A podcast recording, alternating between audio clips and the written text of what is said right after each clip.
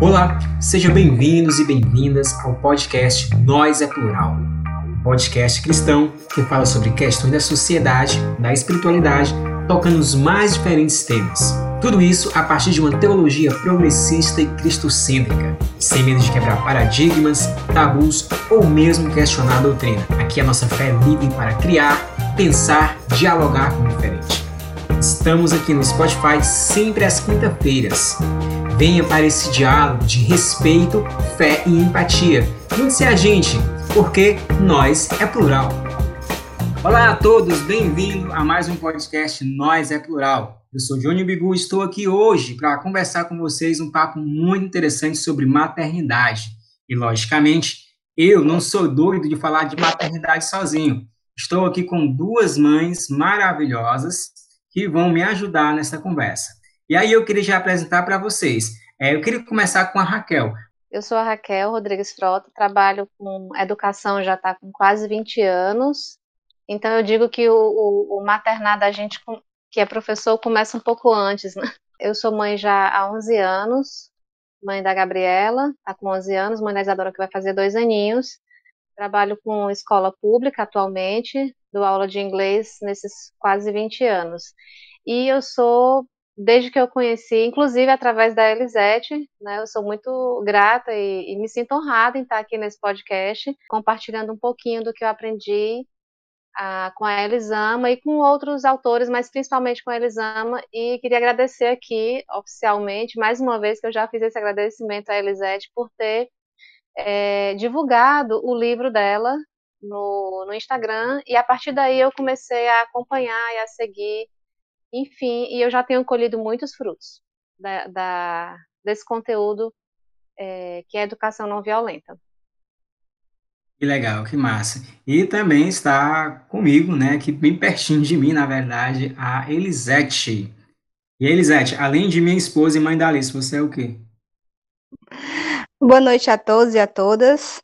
É, eu sou geógrafa de formação, doutora em geografia, é, atuo na área técnica como geógrafa, atualmente na prefeitura do município onde eu moro, que é Calcaia. E sou mãe da Alice, que tem três anos e sete meses. E desde a gestação eu comecei a mergulhar também nessa, nessa aventura, né, de descobrir um, um maternar e uma forma de educar com respeito, né, uma forma de educação não violenta.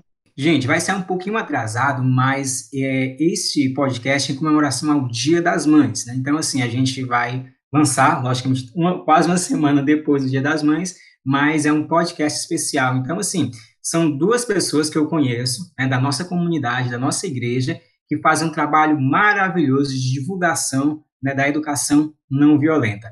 E, para começar, eu gostaria de começar com a Raquel. É, Raquel, o que é educação não violenta? Pronto, vamos lá. Eu queria deixar claro assim que por eu não ser da área, eu não sou psicanalista, eu não sou psicóloga, eu vou dar muito mais o meu relato de leitora, de curiosa, de questionadora e de mãe que tem aplicado é, alguns é, princípios da educação não violenta no dia a dia. Bom, na minha visão, o que, que é a educação não violenta? Esse termo ele foi cunhado pela, pela Elisama, né, que eu amo demais. Outro dia eu falei para ela no Instagram, falei, Elisama, eu vou te conhecer pessoalmente quando passar essa, essa pandemia. E te agradecer pessoalmente por tudo de bom que eu já aprendi, que eu já utilizei. Então, assim, é, ela utiliza princípios da comunicação não violenta do psicólogo americano do Marshall Rosenberg, só que ela foi além, além de utilizar essa abordagem de comunicação baseada no respeito, baseada na comunicação de necessidades, é, na consciência dos sentimentos que nós estamos tendo naqueles momentos de conflito, ou momentos bons é, alegres, enfim, ou momentos difíceis, momentos conflituosos, a Elisama ela, ela foi além. Ela acrescentou a essa abordagem a teoria do mindfulness, que é a atenção plena, essa atenção do aqui e do agora, E eu achei isso fantástico, porque nós temos o, o costume de. É, é, a nossa mente ela nos leva para muitos lugares. Então, ah, se eu tivesse. Às vezes você não tem uma babá. Ah, se eu tivesse uma babá. E às vezes você não tem uma casa muito grande. Ah, mas se eu tivesse. Então, ah, no mindfulness, eu preciso estar atento ao aqui e ao agora. Eu achei fantástica essa ideia da Elisama de acrescentar na comunicação não violenta essa teoria do mindfulness. Ela acrescentou também a disciplina positiva da Jane Nelson, que eu acho que a, Elisete pode falar com mais propriedade, porque já, é, inclusive ela já leu os livros né, da, da Jane Nelson. E ela acrescentou também a inteligência emocional do Daniel Goleman, né, que é, essa consciência do que estamos sentindo traz para um proveito maior é, dos nossos sentimentos, porque às vezes, e aí é uma coisa que eu aprendi já, já com, a, com a educação não violenta com a Elisama, nós, nós temos o hábito de rotular o que nós sentimos entre ruim e bom, né? E é uma quebra muito grande que ela faz no material dela, que é esse: não existem sentimentos bons, não existem sentimentos ruins, existem sentimentos humanos. Então, para mim, a educação não violenta é a junção dessas teorias, mas eu terminei de ler os dois livros da, da, da Elisama, o Educação Não Violenta e o Porquê Gritamos, e tenho acompanhado ela. Então, de fato, é muito além, o que ela ensina vai muito além de dicas, não se resume a dicas, não se resume a, a teoria com técnicas, não, é uma. Eu, eu diria que é uma filosofia de vida, é um jeito de enxergar a vida, de ter compaixão de si próprio, de ter compaixão do outro, de compreender a si próprio, de acolher a si próprio, de acolher o outro. A educação não violenta seria educar com respeito pelas crianças, compreendendo as etapas de seu desenvolvimento físico, psíquico, emocional, cognitivo e social. É entender que a criança como um ser humano em formação, como um igual, a Elisama fala muito a gente comparar a como nós lidamos com situações se fosse com um adulto, o nosso chefe, o nosso amigo, o nosso esposo, e como nós tratamos mal as crianças, não entendendo-as como um ser humano igual a nós, adultos.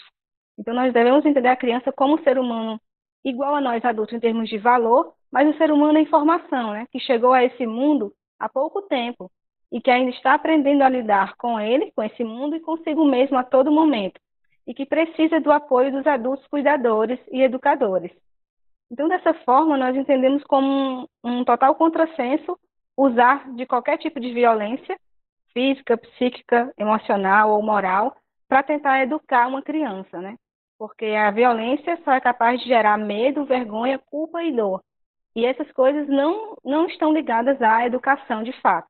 Exato, você falou de uma coisa que eu achei bem interessante, que é lidar com a criança como se estivesse lidando com um adulto, né? Você ter essa, você agir como você agiria com outra pessoa, com respeito e, empatia, né? Gentileza. No meio cristão, a gente tem uma o princípio da honra, né? Vários versículos que falam para a gente, ah, honra teu pai e assim você vai ser bem sucedido na sua vida, né? Inclusive, no Decágono, né, que é os princípios da lei de Moisés, a gente tem o quarto mandamento, que é honra teu pai e tua mãe. É, e essa honra, né, esse versículo, esses, esse ensinamento, ele é colocado para a gente, interpretado, como sendo o, o pai, né, uma autoridade, assim, quase que inquestionável, e cabe ao filho uma submissão quase que cega. É, como nós cristãos é, podemos relacionar essa questão da honra ao pai, a honra à mãe, com essa educação é, gentil que considera a criança alguém que merece tanto respeito quanto nós adultos. Como é que seria isso? Realmente, na educação não violenta, e mesmo na comunicação não violenta, né, da qual ela é derivada, a criança é vista como um ser humano, como os adultos, digna de respeito, né, do mesmo é, de mesmo valor em termos de dignidade humana. E mais, ela é um ser humano é, pequeno ainda, como, como eu falei, mais frágil, que precisa do nosso apoio para se desenvolver é, plenamente. Né? Infelizmente, há muitos versículos bíblicos que são muitas vezes usados para legitimar essas relações de abuso de poder e até mesmo de abuso sexual, né, entre pais e filhos, como se os filhos tivessem uma dívida impagável para com seus pais por lhe trazerem a vida.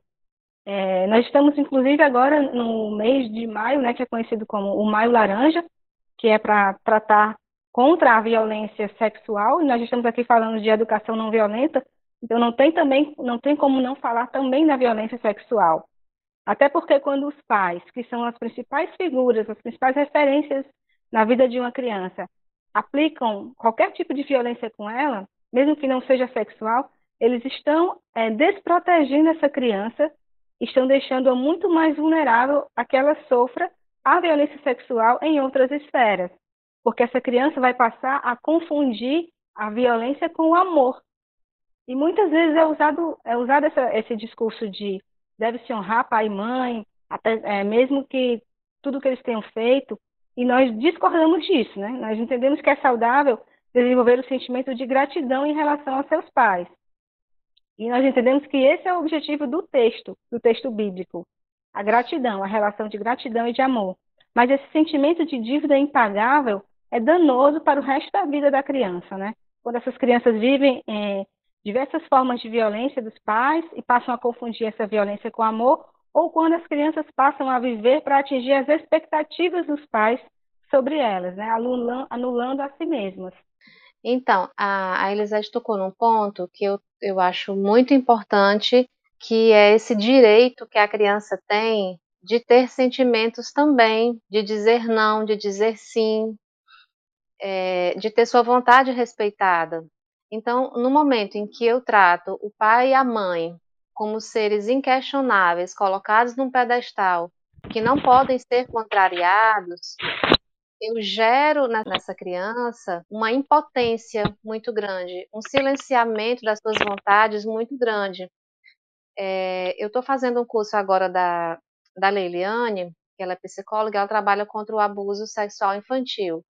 E uma das primeiras coisas é, que ela tentou deixar muito claro no curso é empodere as suas crianças. Às vezes a gente tem uma leitura muito imediatista dos termos, né? Esse empoderamento não é o empoderamento de dizer ah, a criança agora pode é, falar palavrão, fazer o que quiser, dizer o que quiser. Não, não é nesse sentido. É no sentido de acolher o que vem da criança. Acolha, acolha e direcione. Então, por exemplo, uh, você chega numa festa de aniversário da sua mãe, do, de um tio, não sei, e a sua criança não quer abraçar um determinado adulto. Né? Ao invés de você criticar esse desejo da criança de não abraçar aquele adulto, acolha, acolha. Tudo bem, meu amor, você não quer abraçar agora? Tudo bem. Se num outro momento você quiser, ótimo. E aí você aproveita para acolher esse sentimento dessa criança e perguntar depois o que foi que houve, por que, que ela não quer acolher esse adulto, por que, que ela não quer abraçar.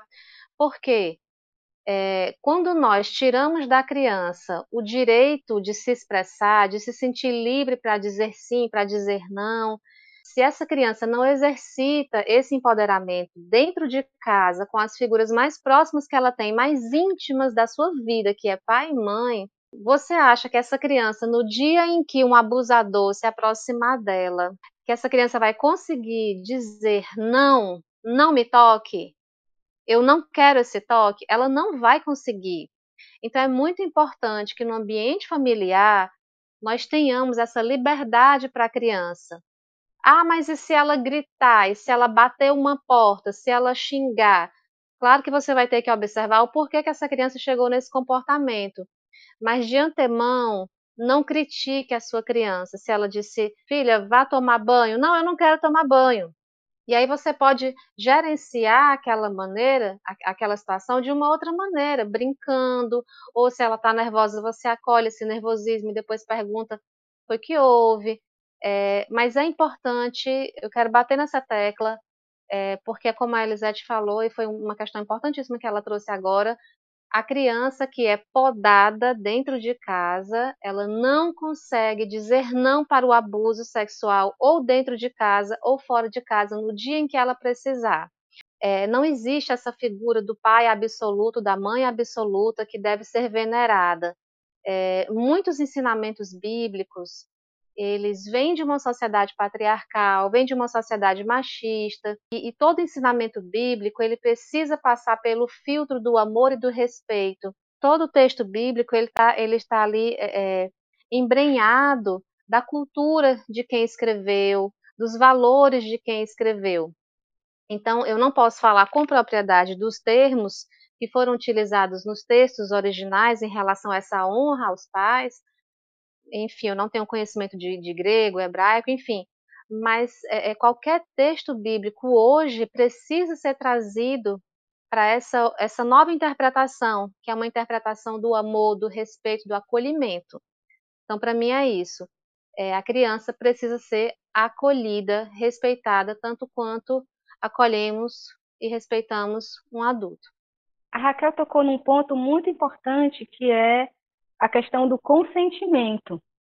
É, nós tentamos desenvolver com a Alice desde muito pequenininha essa questão do consentimento. Desde bebezinha a gente já, quando ia trocar ou fazer qualquer cuidado em seu corpo, nós pedíamos licença, é, explicávamos o que estávamos fazendo.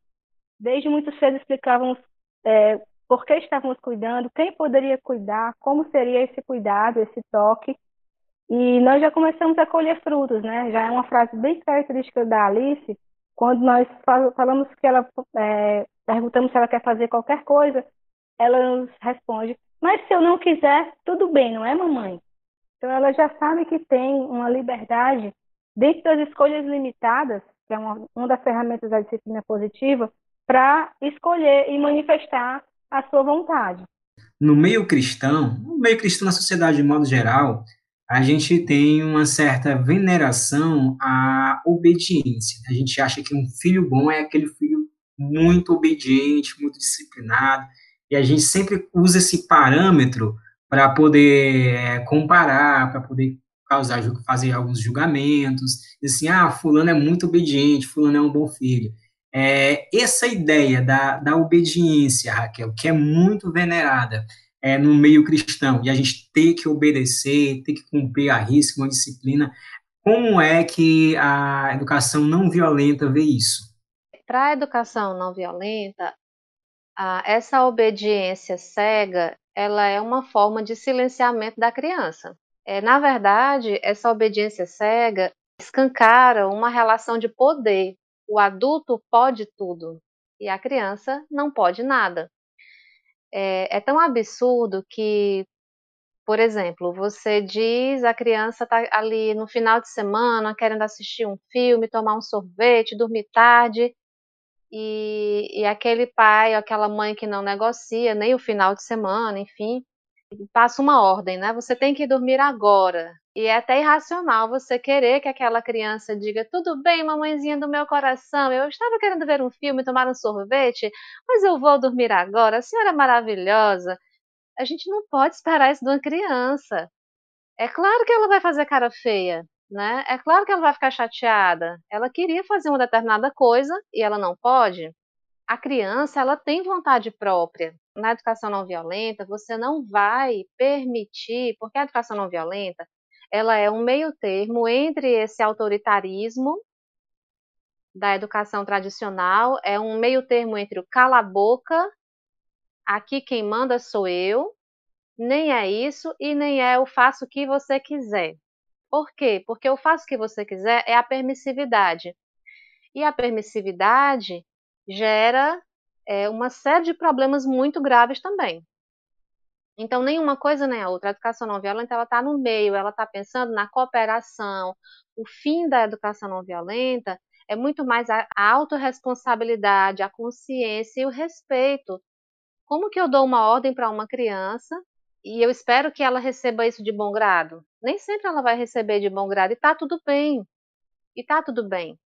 É, então, assim, para a educação não violenta, a obediência ela é enxergada a longo prazo. Ela envolve porquês. Então, por exemplo, por que eu não posso bater no meu coleguinha? Na educação não violenta, eu não vou dizer assim, você não bate no seu colega porque é feio. Não. Eu não vou bater no meu colega, por quê? Porque vai ferir a ele. Se eu não gostaria de ser ferido, eu também não vou ferir ao meu colega, né? É, e aí você acolhe é, essa raiva. A criança na educação não violenta, ela tem todo o direito de sentir raiva, tristeza, rancor, ódio, inveja. Nenhum sentimento vai ser taxado de bom ou de ruim. Esse sentimento ele tem todo o direito. A criança tem o direito de vivenciar esse sentimento ela só precisa aprender, e aí os pais é que vão fazer esse direcionamento. A criança precisa aprender apenas a direcionar, a reconhecer: eu estou sentindo raiva, eu estou sentindo inveja, eu estou sentindo medo. O que, que eu vou fazer diante desse medo? Eu vou tomar uma atitude, vou fazer uma escolha. Parece complexo demais porque a minha geração e as gerações antes da minha sequer sabiam nomear os sentimentos. Na verdade, quando eu comecei a estudar um pouco da, da comunicação não violenta, eu me deparei com termos sobre sentimentos, sobre necessidades que eu nem conhecia. E eu comecei a observar quando que eu estava me sentindo dessa ou daquela maneira. Então, quando eu digo, quando, quando você diz à criança, não bata no coleguinha, você não está é, anulando a raiva que, que ela está sentindo. Você vai apenas direcionar. Meu amor, você está com raiva, né? Toma, mãe, por quê? Porque aconteceu assim, assim. É mesmo, né, filho? O que, que você vai fazer diante disso? E aí você vai direcionando essa criança. Então, a, a obediência cega silencia os sentimentos dessa criança, é, faz com que ela não questione o que aconteceu consigo própria, o que pode acontecer com essa outra criança, Estou colocando aqui num, num, exemplo. Enfim, então uh, eu vejo que a, a obediência cega ela é ruim, porque anula a criança, porque gera pessoas que não são capazes de criticar, de observar, de ver uma situação a fundo. Você observa só ali o que está acontecendo naquele momento. É, tem um exemplo que eu gosto muito da Elisama, que é o seguinte, que ela disse assim, estava numa viagem com os dois filhos, né, o Miguel e a Helena, e o Miguel começou a ficar muito aborrecido, com muita raiva, muito chateado. E a Helena lá feliz da vida. A Helena, segundo a Elisama, gosta muito de arroz e feijão, e é o prato preferido dela. Já o prato preferido do Miguel é lasanha. E eles fizeram uma viagem para o interior e na casa de onde eles chegavam só tinha arroz e feijão. E o Miguel começou a ficar muito aborrecido com aquilo ali, começou a ficar com muita raiva. É, daí a, Elisama disse que começou a tentar entender o porquê daquela raiva né? E aí ela não reprimiu a raiva dele, ela foi conversando com ele. Ela fala muito disso também da curiosidade. Eu não sei o que está acontecendo. Me ajuda a entender, filho. E ela começou a tentar entender por que daquela raiva. Foi quando ela chegou a essa ideia, que era uma ideia, uh, em relação à comida. E ela falou: Meu filho, é, vem cá, você está achando que Todo mundo gosta mais da, da, da, Helena, porque onde nós chegamos, nas casas que nós visitamos, está todo mundo comendo arroz e feijão e é o prato favorito dela, e ninguém está comendo a lasanha, que é o que você gosta. Ele é, mamãe, todo mundo gosta mais dela, tá todo mundo colocando o que ela gosta.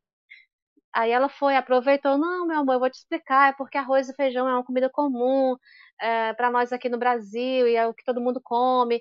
Então, ela não criticou a raiva dele, deixou ele expressar essa raiva, mostrou curiosidade sobre essa raiva e aproveitou para acolher e para ensinar. Se eu coloco uma ordem como cale a boca, você não tem o direito de chorar, criança aqui não tem vez, você pega uma, uma, uma camada de dor que essa criança já está sentindo e acrescenta outras e outras camadas de mais dor ainda, né? É, então, enfim, eu sou contra a obediência cega. É, o engole o choro não existe. Não. e Elisete, o que pensa disso? É, eu queria voltar um pouquinho e falar com relação à própria palavra disciplina, né?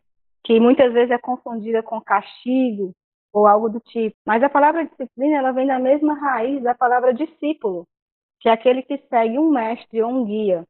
Portanto, primeiramente, os pais precisam ser esse guia, esse modelo, esse exemplo para a criança. Tem uma frase que é bem famosa que diz assim: dar o exemplo não é a melhor maneira de influenciar os outros, é a única. Então, o exemplo sempre vai ser a forma de educar os filhos, para o bem ou para o mal.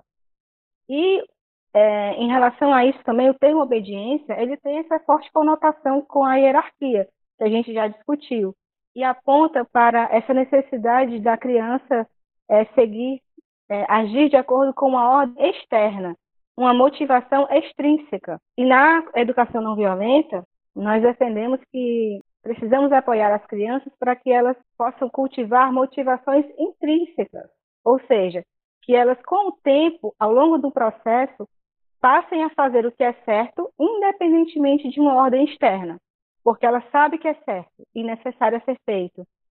Não porque alguém com mais poder do que ela mandou. Então, nós desejamos crianças questionadoras de ordens, né? Nós precisamos, nem toda ordem deve ser cumprida. Nós sabemos de tantas ordens, inclusive legais, absurdas, que já existiram no mundo, e que se, não, e se todo mundo obedecesse, nós ainda viveríamos na escravidão, as mulheres não poderiam votar, não poderiam fazer nada. Então, foi justamente o poder do questionamento da obediência que permitiu essas transformações sociais. E nós precisamos de crianças que serão futuros adultos questionadores, questionadores de ordens, que possam cumprir ordens quando elas devam ser cumpridas, né? Mas que tenham também a liberdade de questionar. Então, nós temos que é, criar a criança para que ela possa cooperar e colaborar e não obedecer. A obediência pode até vir como um resultado, mas ela não tem que ser o nosso objetivo. Nós trabalhamos para que a criança coopere e colabore. E como é que a gente faz a criança fazer isso? Dedicando muito tempo e com, por meio de repetição e de um padrão para que a criança consiga, e de exemplo, né, para que a criança consiga imitar e modular isso ao longo do tempo. A criança, e também explicando os porquês, né, como foi, foi mencionado. Não pode bater no amigo, no coleguinha, porque isso machuca. Nós não podemos quebrar algum objeto porque isso vai é, prejudicar o ambiente. E nós também trabalhamos com poucos limites para a criança. Já que essa criança nós vamos tentar trabalhar com a cooperação, nós trabalhamos, tentamos trabalhar poucos limites. Aqui em casa, basicamente, a gente adota os três limites que são adotados na filosofia Montessori. É, Alice, você não pode se machucar, nem machucar outro ser vivo, nem machucar o ambiente. Mas se ela está fazendo outras descobertas, às vezes é algo assim que você tem aquele ímpeto de reprimir a criança, mas você vem com a pergunta: por que não? Realmente está inferindo um desses três limites? Se não está, por que não deixar a criança explorar e conseguir se desenvolver em um ambiente adequado né, na, sua, na sua casa? E, se, e poder se sentir pertencente à sua própria casa. Porque, infelizmente, em muitos dos próprios casos das crianças, muitas vezes as crianças não se sentem pertencentes. Elas simplesmente não podem tocar em nada, não podem, nada está acessível a elas, e isso é extremamente frustrante para as crianças. E é, pode ser o, o disparador de muitos comportamentos chamados de birra, que os adultos têm muita dificuldade de lidar e auxiliar a criança nesse processo, que na verdade é uma crise emocional pelo qual a criança está passando. Gente, primeiro eu queria falar que eu estou encantado com o que vocês estão falando. É sensacional mesmo, assim, a novos conceitos, um novo olhar mais compreensível, mais amoroso em relação às crianças. É algo fenomenal. Eu queria colocar uma, uma descoberta que eu, que eu fiz recentemente nas minhas leituras, é, já sobre autoconhecimento, já sobre amor próprio e sobre padrões que nós adquirimos na infância. Eu gostei muito do que a Elisete colocou, que o exemplo, ele não é uma das, ele é a única maneira de educar uma criança. Eu quero colocar uma preocupação que eu venho tendo de uns tempos para cá, e ela é legítima e, e é urgente, que é o seguinte: quando você cria uma criança num ambiente de desconexão emocional, onde essa criança não está conectada, porque a conexão ela não nasce do dia para a noite, ela é regada diariamente. A criança está chorando, você acolhe. Acolher não significa concordar com o que ela fez. Né? É por isso que a gente precisa ler sobre o assunto, estudar. É uma maneira diferente, sim, de educar, que exige empenho dos pais. Não exige perfeição, porque nós não somos perfeitos, mas exige empenho. Então, essa conexão da criança chora, eu acolho, ela erra. Quando essa criança, entre aspas, erra, porque o erro da criança é muito mais um eu estou aprendendo e esse meu erro, entre aspas, precisa ser acolhido e direcionado para que eu possa fazer isso de uma outra maneira. É, cada vez que essa criança se aproxima dos pais, porque estava feliz, e esse pai sorri de volta e acolhe, e essa mãe sorri de volta e brinca também, esse acolhimento vai sendo gerado diariamente de maneira consciente, outra palavra que eu tenho visto muito nos textos de psicologia que eu tenho lido e nos podcasts, enfim, que é a questão da consciência. O que é a consciência? Eu tenho que saber o que eu estou fazendo. E para saber o que eu estou fazendo, eu preciso me apropriar desse assunto, eu preciso ler, eu preciso saber o que eu estou fazendo. Eu sei que o amor, muitas vezes, sem esse conhecimento, é muito importante, mas se eu tenho o amor mais conhecimento, é melhor ainda. Então, essa conexão que é gerada diariamente com essa criança faz com que ela se sinta querida, amada e aceita. Se essa criança convive com esse padrão de amor, de aceitação, de respeito, ela está falando e ela não é interrompida, é, essa criança, cada vez que ela erra, ela não recebe uma crítica, ela não recebe aquele olhar fulminante que faz com que ela se sinta completamente inadequada, errada, ridícula, porque é assim que, que muitas vezes a criança se sente quando ela comete um erro, né? É, ela se sente inadequada, horrorosa. Por que, que ela quebrou aquilo? Não era só ela ter prestado um pouco mais de atenção? Então, se essa criança nasce nesse ambiente de acolhimento, de escuta, de amor, ela vai internalizar através do que ela viveu e não do que ela ouviu, que amor é isso, que relacionamento saudável é isso. Então ela entende que num relacionamento saudável eu dou amor e eu recebo amor, eu dou acolhimento e eu recebo acolhimento. Qual é o grande problema da educação tradicional? A educação tradicional, ela gera falta de vínculo, ela gera desconexão. Você não deixa de amar a seus pais, você deixa de amar a si próprio. E aí você vive num ambiente de críticas exageradas, você vive num ambiente onde não há abraço, onde não há aconchego, onde não há escuta, onde a tua opinião não importa, o que você faz não importa. Então o teu cérebro, automaticamente, o cérebro dessa criança vai gerar um padrão. Qual é o padrão? A maneira que eu tenho de me relacionar com outra pessoa, porque os pais são os primeiros cuidadores, são os pais que vão modelar os, esses padrões comportamentais no cérebro dessa criança. Então, se o cérebro dessa criança se acostumou a não ser ouvido, a não ser acolhido, a ter o choro criticado, a ter os erros criticados, essa criança recebe isso como um padrão. E ela vai levar esse padrão para as amizades, para os namoros, para o casamento. Então, por que é que muitas vezes uma, uma mulher que se vê num relacionamento abusivo e ela não entende, e ela termina aquele relacionamento abusivo e ela arruma um outro namorado um outro marido e ela novamente se coloca numa relação abusiva. Foi porque o cérebro dela aprendeu lá na infância que o jeito que ela tem de se relacionar é daquele jeito. Ela, o cérebro dela só conhece aquele jeito de se relacionar não ser ouvida, não ser respeitada, não ser amada, não ser acolhida. E isso é muito grave, muito, muito grave, porque tanto os meninos que são educados com o cala-boca, com o homem não chora, engole o choro, tá parecendo mariquinha, que é isso? Tá mulher, virando mulherzinha, que é até uma fala misógina. Esses meninos que cresceram com esse padrão cerebral, eles vão repetir isso na fase adulta é o que eles aprenderam, é o que o cérebro aprendeu, e eles vão repetir isso. Meninas que foram educadas nesse ambiente, o cérebro decora isso. E, como diz a, a Leiliane Rocha, o nosso cérebro, ele é programado a gastar menos energia.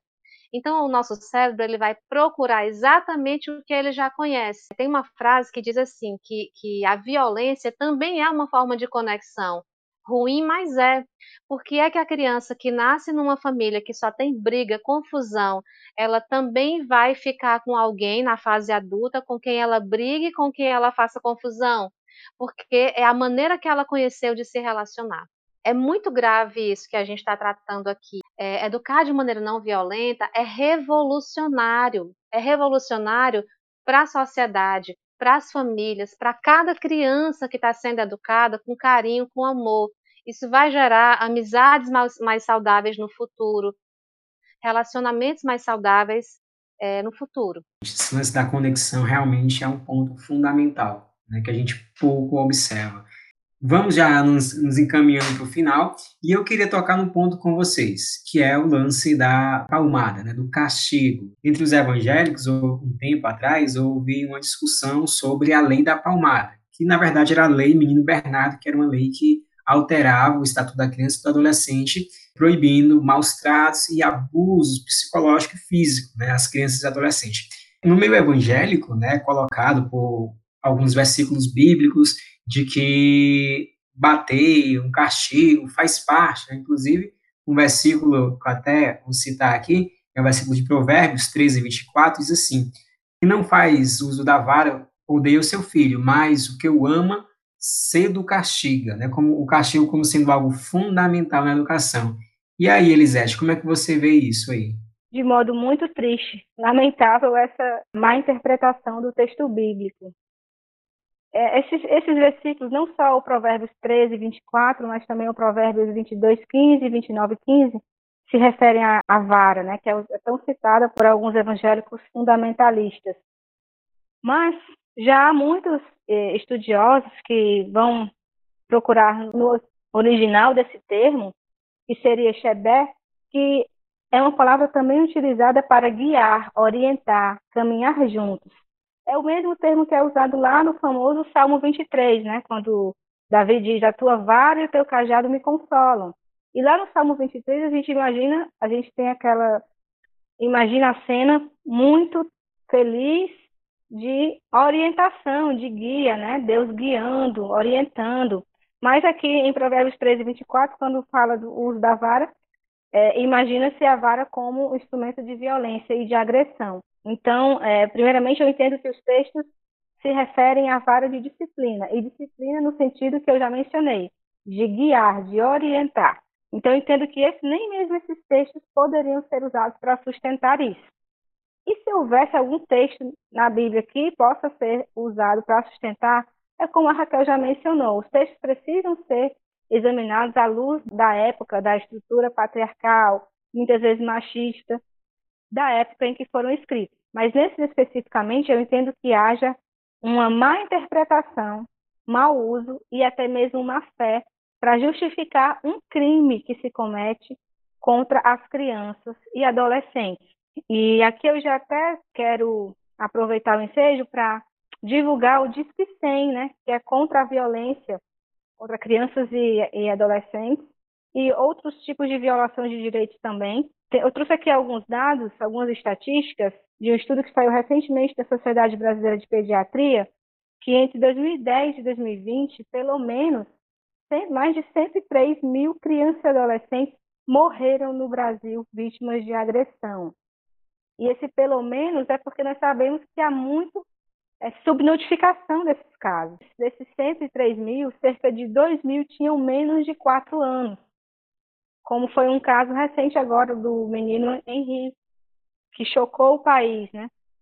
Então nós temos, e quando você vai é, estudar sobre essas, se debruçar sobre essas estatísticas de violência contra crianças e adolescentes, você chega a dados como mais de 80% são cometidas ou pelo pai ou pela mãe, em termos de agressão, não somente homicídios no caso, né? Agressões em geral. E mais de 60% cometidos dentro de casa, ou seja, o ambiente que deveria ser mais seguro para a criança se desenvolver e crescer de forma saudável, que é a sua casa, se torna muitas vezes o lugar de maior risco para essa criança. Risco de sofrer os vários tipos de violência: violência física, violência psíquica, violência emocional, moral, ou mesmo a violência sexual também, né? Então, nós entendemos que é lamentável E há muitas formas de educar sem recorrer a castigos, punições ou recompensas. A disciplina positiva tem inúmeras ferramentas para isso.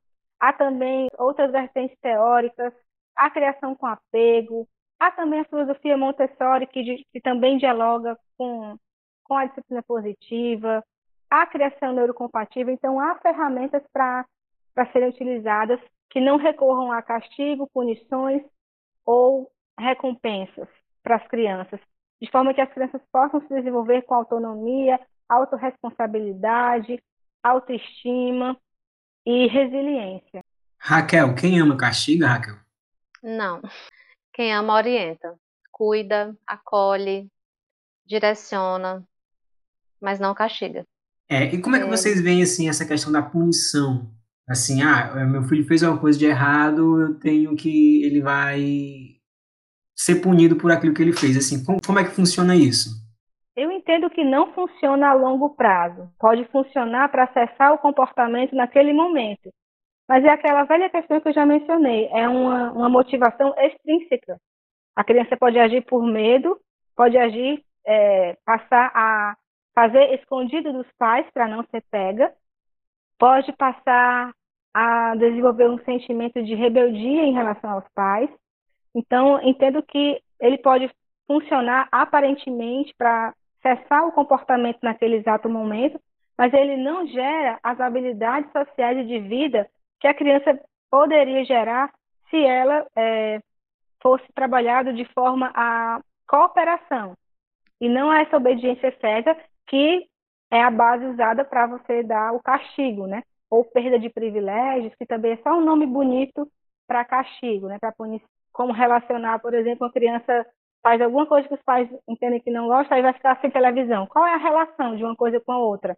No cérebro da criança, uma coisa não tem nada a ver com a outra. Então, isso é também uma punição. E até mesmo a questão da recompensa, que aí diz, não, a gente não está castigando, a gente só está recompensando, que seria o, o, suborno, né, a barganha. Mas, de novo, você, não está estimulando em seu filho o desenvolvimento de uma motivação intrínseca, ele fazer o certo porque é o certo. É óbvio que isso vai demorar tempo, vai ser um processo, vai ser dia após dia, mas os resultados vêm. Realmente, com certeza eles vêm. Um ponto aqui em relação a Alice, ela estava me falando que na escola algumas crianças estavam fazendo bobeira. É um termo que a gente não usa em casa, mas é, é utilizado em alguns ambientes, então ela pegou esse termo, né? Aí eu perguntei para ela, por que você acha que eles estavam fazendo bobeira? E ela disse: Porque eles são crianças, né, mamãe? Eles estão aprendendo. Tudo bem errar. E eu fiquei feliz e sentindo um quentinho no coração por saber que a sementinha está sendo plantada nela, porque ela ouve essas frases e esse tipo de comportamento de nossa parte, no dia a dia. E ela começa a internalizar isso. Que as crianças podem errar, estão aprendendo, que estão se desenvolvendo. E Raquel, tem uma coisa a complementar? Pronto, é, eu queria só deixar aqui um, é, um convite né, para os pais, cuidadores. Quando eu estava lendo o livro da Elisama, eu fiz, eu fiz muitos comentários. O meu livro, eu gosto muito de riscar, né? Então, o meu livro está cheio de riscos, grifos. O que, é que eu percebi? É, as bases do que ela coloca não serve só para educar crianças, não. Serve para qualquer tipo de relacionamento. E o principal, eu diria, o relacionamento é, de você para você mesmo, de mim para mim mesmo. Porque se eu tenho falas punitivas para mim, se quando eu erro eu digo, ah, você já errou de novo, você é abestada. É, se eu estou chorando, você está chorando de novo por causa disso, mas você não aprende mesmo, né? Então, se eu tenho falas punitivas para mim mesma, né? Se eu tenho falas não acolhedoras para mim mesma, se eu não me acolho nas, nas minhas dificuldades, nos meus erros, é, eu também não vou acolher a minha criança. Eu também não vou acolher o meu próximo, quer seja é, alguém mais, mais íntimo ou não. Então, para mim, é, foi revolucionário ler os dois livros dela nessa ótica. Então, à medida que eu ia lendo, eu ia relacionando aqueles conteúdos é, não só com as minhas filhas, mas comigo mesma e com as pessoas ao meu redor. É, e isso traz uma visão completamente diferente sobre o mundo. É, e hoje eu diria assim que hoje está muito mais fácil você acompanhar um conteúdo como esse. É, então, ah, eu não tenho tempo de estar tá lendo, digamos, né? Que eu acho que quando a gente quer, a gente vai lá e, e dá um jeito, nem que demore, nem que pegue emprestado, sei lá. Mas a gente, quando algo é importante para a gente, a gente dá um jeito. Então, ah, mas eu não tenho tempo de estar tá lendo. Eu sou, por exemplo, vou pegar uma situação bem delicada. Eu sou mãe solo, tenho dois, três filhos, é difícil para mim. Hoje em dia, você tem o Instagram, você tem o YouTube, né? Você tem o Facebook, tem, então tem muito conteúdo aí de educação não violenta, de comunicação positiva, de educação neurocompatível. É, tem um conteúdo da Elisama, tem um conteúdo da, da Piscimama, da, que é da Fernanda Perim, é, tem o conteúdo da Educação para a Paz. Então, tem muitos perfis que trazem visões maravilhosas, que trazem dicas eu não sou muito da dica, porque eu acho que quando a gente esquece a dica, não sabe o que está por trás, né? Mas eu acho que para quem está começando, é, para quem quer sair do zero, tem muito material bom, gratuito na internet. Apesar de que eu acho que a, a, a leitura dos livros da, da Elisama valem a pena, sim, como, como um novo olhar para a vida, não só para a educação, mas para a vida. É, então é isso, eu queria deixar esse convite para quem estiver nos ouvindo. Dá para começar assim, dá para pensar diferente, dá para olhar para uma situação, sair do automático, leva tempo, mas a gente consegue. Dá certo. E Elisete, tem alguma coisa para indicar, Elisete? É, a Raquel indicou a maioria dos que eu já indicaria, né? É, um dos que eu gosto muito e tenho gostado muito ultimamente é o da, da Márcia Tozin, que é o Criação Neurocompatível, o da própria Elisama também. É, tem o Paizinho Vírgula, foi o primeiro contato que eu tive com esse mundo de educação não violenta com relação à, à criação com apego. Também é, também é bom. E tem o Psimama também. E a Elisama vai lançar agora um novo, um novo livro com mais amplo, né? Tratando das, das conversas corajosas, dos relacionamentos para além da relação de pais e filhos, né? Que ela já trabalhava nos seus livros de forma indireta, né, como a Raquel mencionou.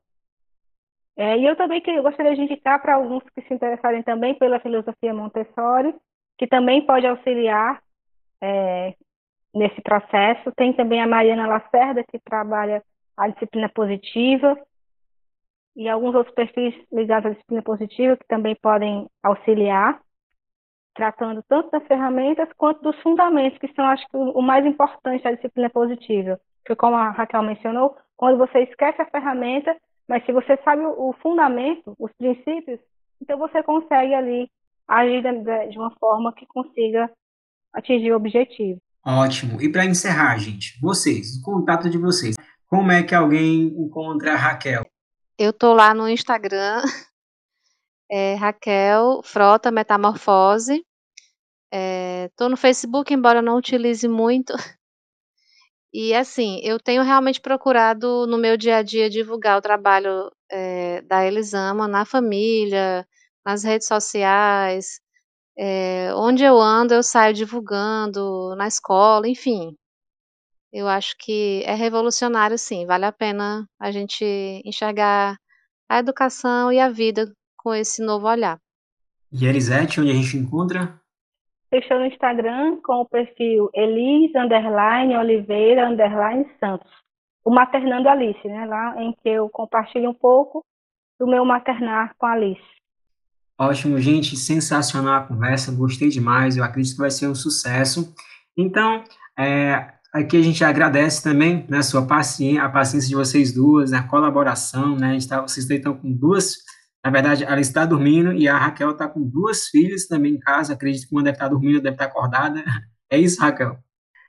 Tá, eu tive que ficar no quarto, ela ficou na sala vendo TV. Pois é. E aqui a gente Acontece. orando, pedindo a Deus. a gente orando, pedindo a Deus para Alice não acordar. Deu tudo certo. Eu vejo também os ouvintes, né, que estão aí ouvindo quase uma hora de conversa, mais um conteúdo muito bom. E a gente vai terminar com um tchau coletivo. Um, dois, três, vamos dar tchau, tchau, tá bom? Vamos lá. Um, dois, três. Tchau, tchau. Tchau, Tchau, pessoal. Tchau. Valeu.